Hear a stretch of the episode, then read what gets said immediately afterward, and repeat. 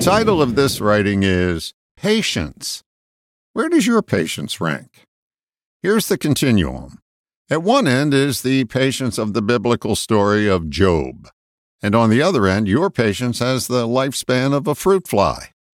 It's fun to determine where you fall on the scale, but the reality is this it takes the time it takes. Reminds me of an old joke and an old story.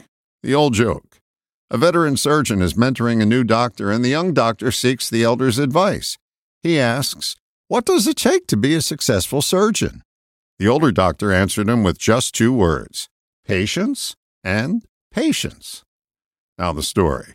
Two surgeons, one experienced and the other new, are doing open heart surgery on a patient.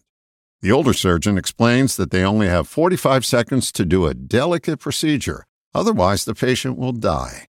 He notices the sweat soaking through the young surgeon's mask and says, We'll have plenty of time if we don't rush. Patience is the ability not to rush something. It's also knowing that the answer is worth waiting for. There is a part of you that knows when you're rushing. Just look back on your own experience and catalog how often you were successful when you rushed. My guess is it was a rarity. You know what that feeling feels like, and you know its abysmal success rate. Now it's time to put that feeling to productive use. You can use it to be a springboard for patience. Here's how 1.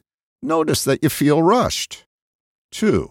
Take a deep breath, sigh it out, and wonder what the best way to proceed is. 3. Wait for an answer. These three steps will get you to a solution quicker than a free range headless chicken. The answer will come. You just have to engage the part of you that knows how to be patient.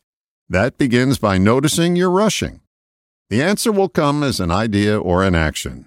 Your job is to wait for it and act on it. You'll have plenty of time if you don't rush. All the best, John